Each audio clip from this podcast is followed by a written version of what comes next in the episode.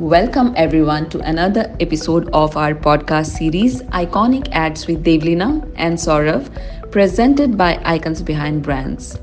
I'm your host Devleena and I am with Mr. Saurabh Bajaj and we are all set to discuss another iconic ads by famous brand Coca-Cola. And today our guest is Ms. Suparna Madan who is a brand marketing and insight professional with experience working across cultures and in multiple nations. She has a proven track record of developing business solutions. She has a long history of working with FMCG companies, including well known companies like Coca Cola and Mondelez International.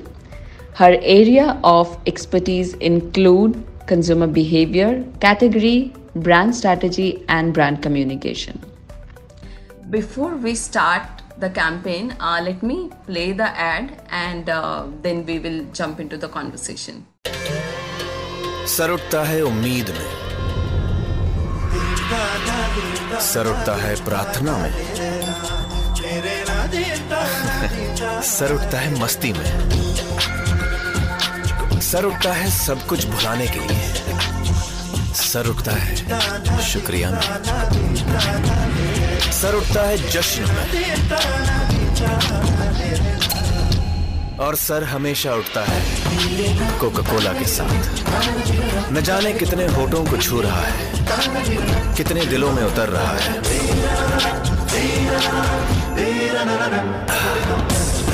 Coca Cola पियो, सर उठा के। About your association with Coca Cola that particular point of time and your involvement with the ad campaign. Sure. So uh, I joined Coca-Cola in 2005, and I joined as the insights manager. So I was uh, I was handling consumer insight, the uh, market share piece, which used to be uh, very uh, very interesting because in Coke versus Pepsi, the competition is very intense. It's it's actually like a street fight, you know. And I was handling the brand equity work for the cola brand. So there was Coke, there was Thums Up, and then there were the the zeros of the world, you know, the smaller ones that were supposed to be the future. So that's basically the work that I was doing in 2005. Uh, 2005 was a unique year because um, just two years prior, uh, the entire soft drink industry had been hit by the pesticide controversy and there had been huge volume tanking and you know there was there was a massive impact of uh, that which had happened. And that itself is a very interesting story because just prior to that is when liberalization had, ha- had happened and the country was opening up and there was a lot of investment that the companies the uh, soft drink giants had done to try and make affordability you know something uh, possible. So there was a lot of investment. I don't know if you remember that thanda matlab coca cola ads in which there was a panch ka ad you know like carbon kitna chapega so there was massive investment which had been done. A lot of bottlers had been brought in. The glass had been purchased. We used to have glass bottles at that point in time. So it used to be i think almost 65% used to be glass bottles. So you had to purchase the glass get the inventory in place. And uh, there were massive scale up plans which had been impacted very badly by uh, pesticide in 2003 and slowly we were limping back in 2005 uh, so this is 2005 is when we had started seeing a revival. And it was also a year where uh, commodities were again you know uh, taking us for a joyride so we had to take pricing massive pricing we had taken. I think if i'm not mistaken it was almost double digit pricing. And uh, obviously it was staged but that is something that you know we were working on through 2005 and 2006 and we were thinking how we'll be able to sail through. Now people have forgotten about this pesticide incident. And anyway we've you know cleaned up you know everything all the work that needed to be done from a reassuring consumers part that has been completely done. And you know there is a we have a very clear understanding of what is going on. 2006 august second pesticide controversy. So we were you know we woke up in the morning and we realized that okay this is what the newspapers are saying. It's been blown up to the skies all over again. And it was so um, so uh, scathing. I mean, actually, the thing is, the truth is that when you when consumers are just getting over, you know, a certain kind of an allegation in a way, and uh, they've started in a way trusting you again, and then something like this blows up. It, it doesn't have it, it's not as though it has to be your fault because these are all trials by media right but uh, when something like this happens a, a lot of faith breaks down. So forget what people think about the brand you know. People were even um, they were very openly talking to coke employees and calling them you know calling them out saying that listen you guys are you know working for a company which is like this and nobody wanted to listen to the truth okay? So it didn't matter how much the quality team had invested in you know whatever making sure there was i think some double carbon filter some massive you know investment in quality systems massive investments in figuring out whether the groundwater that you're taking or whatever water that you're taking is actually the pesticides used to come from the water only. Because tea would have you know more pesticide than a bottle of coke. But when something like this happens and there is somebody pointing fingers um, consumers don't want to listen to this. And there were situations when i had gone to you know whatever social occasions and in the middle of social occasions family friends would point fingers and say oh you're working for this company and it would be very very um, it would be awkward and i remember that um, i think a couple of days into this maybe maybe a week or 10 days a week i think uh, the CEO and the quality team they called a meeting of the entire staff. So we were gathered in the cafeteria. That was the largest room. All all tables and chairs had been removed. Everybody was there, and the quality head I still remember him and the um, corporate affairs head. They were standing over there in front of all of us, fearless, and they took us through point by point by point on how much the company had actually done to make sure that you know our products are safe and our products are you know completely free of these kind of allegations and it was a uh, it was a unique time because i had not seen something like this before. So like people standing fearlessly in front of you know a team of maybe i don't know 200 300 people and saying you ask me a question i will answer it. And uh, they went through the entire piece with us. They went through all the data. And then it was the baton was in our hands. As the marketing team as the insights team we had to figure out okay fine. The you know lack of faith that we felt the reassurance that we have received over here we have to take this forward to consumers. And how do we do it? And believe me it wasn't simple because when this happened when this controversy happened for the second time uh, the superstars who were actually on the brands they were uh, they were very concerned. They were not very uh, eager to you know just simply okay tell me what it is and we can figure out. I remember that we had to walk the, the teams of the superstars. In fact they hired their own quality people because they could you know to understand the technical piece and they had our guys run random tests picking up samples across markets and explaining it to their quality teams explaining to them this is what the product is. This is how the testing has been done. These are the parameters. And it was a massive massive job even convincing them uh, you know that listen we are in the we are on we're in the right and we need to solve for this. So you've been with us uh, and this is not something which is you know which we are responsible for. We have taken active steps in the past. This is not something that you know um, is true. So but you know just standing up in front of consumers and you know putting that out it many times even the messaging part which is the work that we did afterwards you have to handle it very carefully. Because what you say in 2003 saying that no no no whatever you know there are different ways in which you handle it is it's the second time when it happens it's not necessarily what people want to hear or even in terms of which the brand that you're working on what is the tonality that you employ it's a very different uh, kind of conversation so we used multiple rules saying, okay, fine, how do we talk to the consumers? Should we keep silent? Should we stand upright? Should we just say no, no, no and deny all of these allegations? Should we give them, um, you know, quality proof? Will they understand what we are saying in terms of okay, fine, these are the values and this is the testing which has been done? Do they even do they even care about that? What do they want? so there was a lot of uh, work that was done and incidentally i think that was third eye only um, Saurabh who was working on that study at that time third eye and one more agency and uh, what we realized was that there, there are two very different pictures emerging for different brands in the case of coca-cola which was uh, a much more multinational much more international kind of a brand and a much smaller brand as well. The tonality that the consumers wanted was very different. So the moment you went and told them something directly uh, the the image and the associations that they already had about multinationals mm. uh, you know versus what they feel about an indian brand was very very different. So that you could not go and directly tell them that oh you know what this is all wrong you could not use technical language them consumers are not technical. You could not keep quiet. And you could not even be you know very gentle in terms of okay fine let's just do our regular advertising. So actually the communication that was crafted which you see um, with Aamir Khan, Pio Sir Uthake, there was a lot of work that went into reassuring consumers about the quality of the product, uh, about the pride that we have in the product, and this was followed by snippets of uh, you know smaller ads in which we, we were giving technical data. So this was a thematic in which uh, the entire piece is about you know how how you can feel proud and about drinking this product. You can feel proud about being associated with this product. There was a lot of uh, convincing that had gone you know in this for various people various stakeholders. I remember being in insights uh, i remember the quality team had come and sit with me and that was my first experience with the quality team and they were asking for massive amounts of data. Because apparently a lot of this data was getting submitted to the government and the government was going to sit and decide on a couple of things.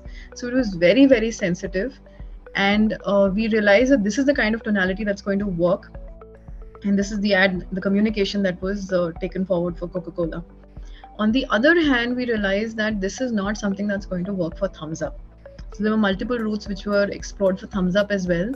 And given the kind of brand it is first of all it's, it was seen as an indian brand. It's a very male brand. It's masculine. Uh, it is not a brand that is you know it steps back or it shies away. That's not the persona of the brand. So the kind of treatment that we had to do with that, and we have a Chiranjeevi ad for that, in which there is a truth challenge. Uh, that was very very different from the route that was taken for Coca-Cola, even though the uh, overall macro situation was the same. So we're just reflecting on the fact that you know every single packaged product has been through this controversy, yet we savor food in a dhaba or you know a puchka on a roadside and you know so on and so forth. And that doesn't bother us as much as the smallest controversy in a western packaged food. So just wondering why is that? So um actually you are right. And i think what happens is um, there are two things that i can think of one is that when you look at what you buy from the roadside or what you buy you know street foods or whatever they they have a sense of familiarity about them okay? So there's something that you've been using and eating for decades. There's something that you know that's been there your family has been consuming it. So what what you're familiar with you will uh, not necessarily you know question it that much. That's the first thing uh, and the second thing is that when you look at multinational products and particularly western products so it could be biscuits it could be soft drinks it could be noodles these are not theplas or bhujia or you know th- these are actually western formats as well so when you look at these and you look at a multinational branding on top of that, a, lo- a lot of these categories have been created based on the fundamentals of your creating brand love. Okay, so what you feel at a mass scale from a brand love perspective is oh i love Maggi. you know i don't like Maggi, i love Maggi, or i love coke. And i think this is much more true about say 10 15 years ago than possibly now where media is much more fragmented. The more you love something the more you will um, you will push back when you hear negative news. So you know like the higher you rise the lower you can fall.